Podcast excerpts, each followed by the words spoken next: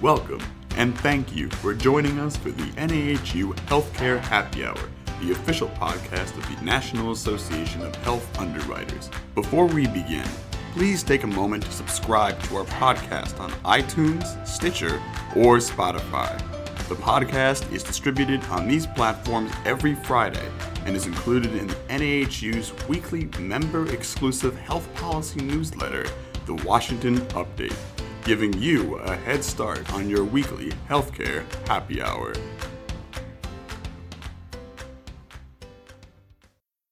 Happy New Year, everybody. We hope you had a fun and safe holiday season, and we are happy to be back in your feed wherever you listen to podcasts. As you all know, the Consolidated Appropriations Act broker compensation disclosure requirements apply to contracts entered into or renewed on December 27, 2021. Late last week, the Department of Labor finally issued guidance in which they announced a new temporary good faith enforcement policy in addition to answering several questions that you all have posed over the last several months. On this week's episode of the Healthcare Happy Hour, Marcy Buckner is here to tell you everything you need to know about this recent guidance. I'm sure most NAHU members are aware of the new requirements surrounding compensation disclosure by now. But for context, could you briefly summarize what is now required of brokers and consultants under the CAA? Sure, Dan. So, as many of you know, the Consolidated Appropriations Act passed at the end of December 2020, and many of the provisions have been implemented along the way throughout 2021, one of which was the broker compensation disclosure requirement that was included in the No Surprises Act section of the CAA and the broker compensation disclosure requirements went into place like dan mentioned on december 27th of 2021 so just a couple of days ago. And then just a few days after the implementation date passed we had this bulletin that was released from the department of labor. Now the caa requires all agents and brokers to disclose all indirect or direct compensation that's earned on individual or group plans if it's over $1,000. And as we've discussed before on the podcast, the individual market, those rules will be overseen by HHS, and they did release um, rulemaking on exactly how the individual plans would um, would be reported, and that disclosure is going through the carriers. On the group side, that is being overseen by the Department of Labor. And that is where we saw this bulletin released from. So, this is addressing some of the questions that we raised with them over the last year on exactly how the disclosures are going to be implemented for the group market.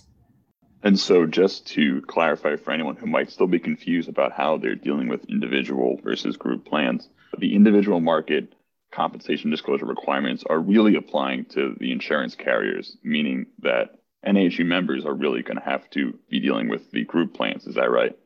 Dan, I'm going to give you one of my most popular answers. It depends. So, on the individual side, the rules that came out from HHS did put the responsibility on the health insurance carriers, the issuers, to disclose whether and how much compensation was being earned by agents and brokers for those individual plans. However, the rules do state that agents and brokers, if the carrier has not disclosed it, that they may be responsible. We asked for more clarification on that piece. That has not been released from HHS yet. So I do want to kind of put a little disclaimer asterisk on that when we talk about the individual market, but it is something that should be disclosed by the carrier. And that needs to be included on any documentation that the plan owner receives prior to enrollment or re enrollment in an individual plan. So there's a lot of flexibility there on when the carriers can produce that and on what document. It just needs to be on anything before the enrollment or renewal occurs. And again, for this, we're talking about those individual plans. So, this new guidance from the DOL answers several questions, some of which NAHU posed in our talks with them. Is that correct? Yes. So over the past year, after the passage of the CAA, we have been working with the Department of Labor and um, we have submitted letters to them, kind of cautioning about the different ways in which agents and brokers earn compensation, specific again here to the group market.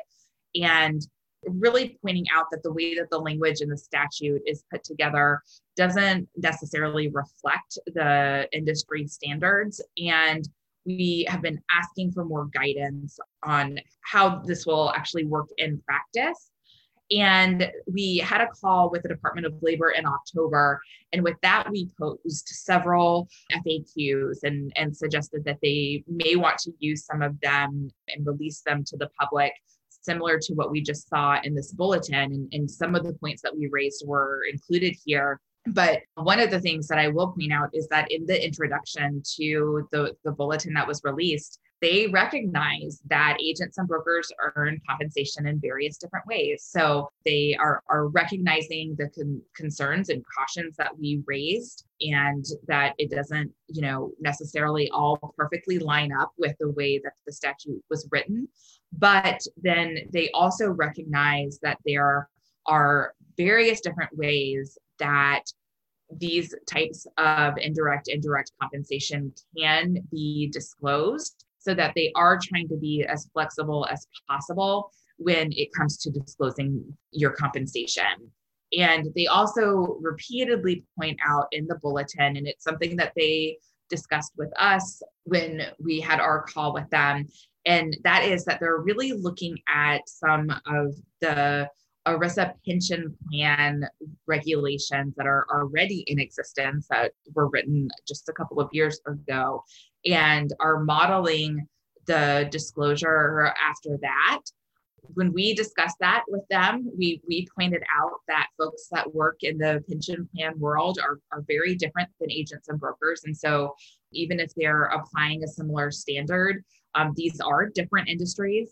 That is also recognized in this bulletin. So, also just reassurance that our concerns were heard there. So, they do recognize that th- these are different entities, different industries, but they are both relating to ERISA plans. And so that's where there's that overlap there. And then that's also why we're seeing that they are allowing for this good faith effort for the first year and, and foreseeable future for agents and brokers as they are striving to be in compliance with the broker compensation transparency requirements. That if they are proceeding with good faith to disclose what they reasonably expect to earn within the upcoming year to their clients, that they will be seen as being in compliance with the law.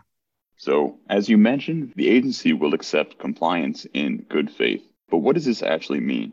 As long as you are trying, as long as you show that you are giving an effort to provide the information that they're requesting, that you will be found in compliance. So, if, if you are looking at those different options that you have for the ways in which you can disclose this information, which means you can disclose a flat rate if you're getting a fee for service or you know exactly how much you're going to make off of that client. You can provide that very specific amount.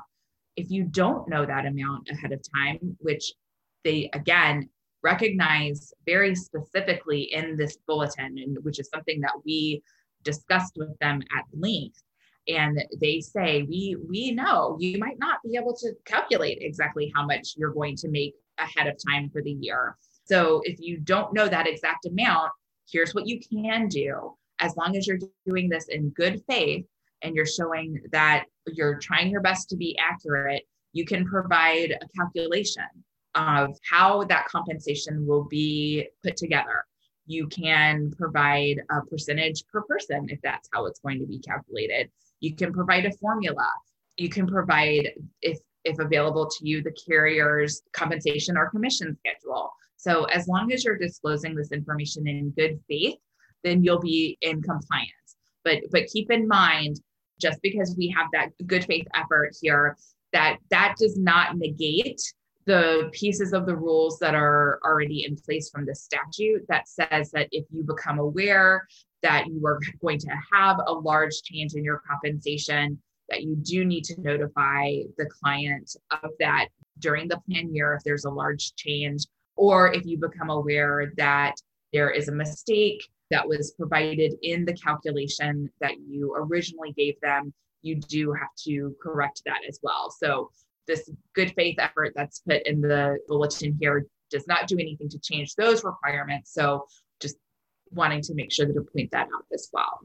They also state that you can provide a range, but keep in mind, and this goes back to one of the conversations that we had with them when they said, you know, you can provide a range, but giving a range that says you can earn between zero and a hundred thousand dollars that's not a good faith estimate right that's a very large variance in providing a range so if you are providing a range they do expect it to be a little bit more precise and trying to narrow down what that range would be. But with with all of this information they do also state that with providing either an estimate or a formula or a range that then you should also be providing a statement along with it that this could change based on different aspects of the the plan design and making sure that that is expressed to the plan fiduciary as well there was some confusion about service contracts entered into before December 27th, 2021. So, what does this new DOL notice say about these? So, the bulletin is really interpreting the statute here and making very clear. There were different interpretations from the statute um, because it said that the implementation date would be for any contracts entered into on or after December 27th, 2021, this rule would be in place. And so a lot of people got nervous that because the implementation date was December 27th, there was concern about whether that meant it would apply to plan years that began on January 1 of 2022, regardless of when that enrollment happened or that contract was entered into. So, trying to interpret this and make sure that folks were in compliance the bulletin here is, is really translating the statute and pointing out that the statute focuses on the date in which the contract is entered into or that renewal happens, not the date of the plan year. So that means if you have a contract that was signed on December 15th of 2021 even if that plan year doesn't begin until January 1 of 2022, you are not required to be in compliance until that plan renews at the end of this year, 2022, going into 2023. So that's when you would do your disclosure. If you were working with clients that were really pushing it down to the wire and waiting to the last minute to do their homework and didn't sign their contract until December 30th, for a January 1 renewal. Hopefully, you weren't in that situation, but you would fall into the category of being required to disclose your compensation because that contract would have been entered into after December 27th. So they're really using the implementation date to focus on when that contract was entered into, not the plan year.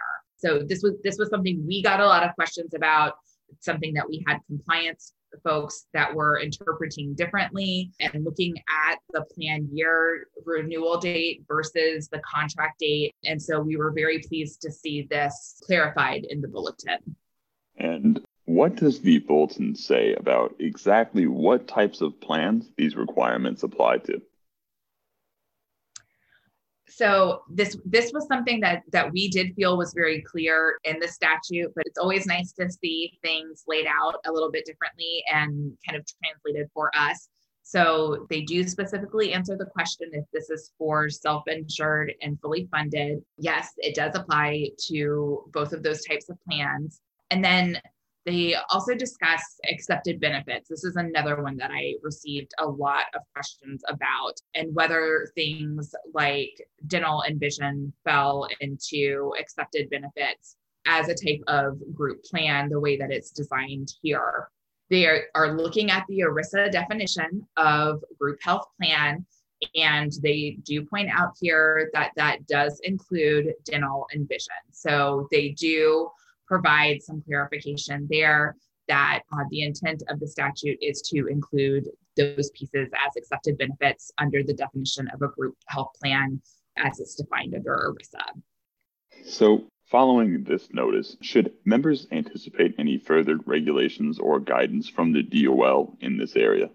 we are not foreseeing any further guidance throughout the bulletin you'll you'll notice they do use language that says until and unless further guidance is released on this then the, the language in the bulletin will serve as guidance. But then at the end of the bulletin it does state there is a question that asks if they intend to release further guidance. And at this point they do not. They they do feel like with the information they provided in this bulletin, as well as focusing people and referring them to those, those pension plan rules that I mentioned earlier. They feel like the combination of that really provides enough of an explanation to be in compliance.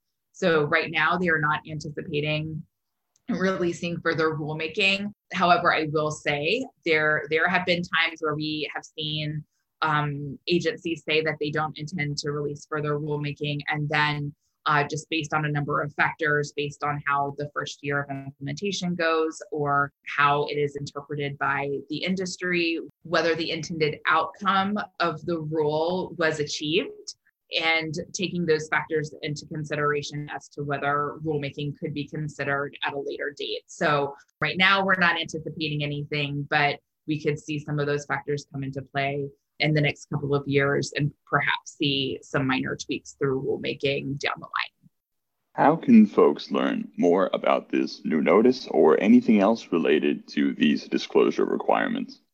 Well, NAHU has a vast library of resources on our website for broker compensation disclosure. If you go to our homepage, nahu.org, you'll see on that front rotator the library for broker compensation disclosure. And in there, we do have a link to this recent bulletin from the Department of Labor, but we also have a link to our Compliance Now blog that goes through and explains the bulletin that we received from the DOL. So you'll see it kind of translated and and and um, easy to use language, so it's not in agency garble. And then you'll also see a number of other resources we have a sample form that you can use as a guideline to help you determine how and what to disclose when you're working with your clients. You'll also see two different handbooks, one for the group market and one for the individual market that will provide more information about the process for disclosure for both of those markets. And then we have a number of different webinars that have been provided on this topic and some of our previous podcasts as well. So, like I said, we're, we're calling it a library of resources because there is so much information that's available there. And really, in, in any type of format that you prefer, depending on your learning style and what you're looking for. It is now time for the NAHU Healthcare Happy Hour Toast of the Week. So, who are we toasting to this week? This week we are toasting to Senator Harry Reid. The Senate has lost yet another champion, as we've seen over the past couple of months with the recent passing of Senator Bob Dole as well. Senator Reid began his career as a centrist Democrat and later in his career moved left of that center leaning but for many years worked as a moderate and worked across the aisle on many bipartisan pieces of legislation. Senator Reid was very instrumental in the passage of the ACA. I know we won't all agree on all of the aspects of the ACA, and the Senate didn't either. But one of the aspects that he was focused on was access to community health centers, which I think we can all agree increased access and care to a very vulnerable population. With that in mind, we are toasting to Senator Reid and the expansion of care that he provided to millions of Americans through those community health centers. Cheers. thank you for joining us for the NAHU Healthcare Happy Hour, the official podcast of the National Association of Health Underwriters. For more information on NAHU's government affairs efforts or to become a member, visit nahu.org.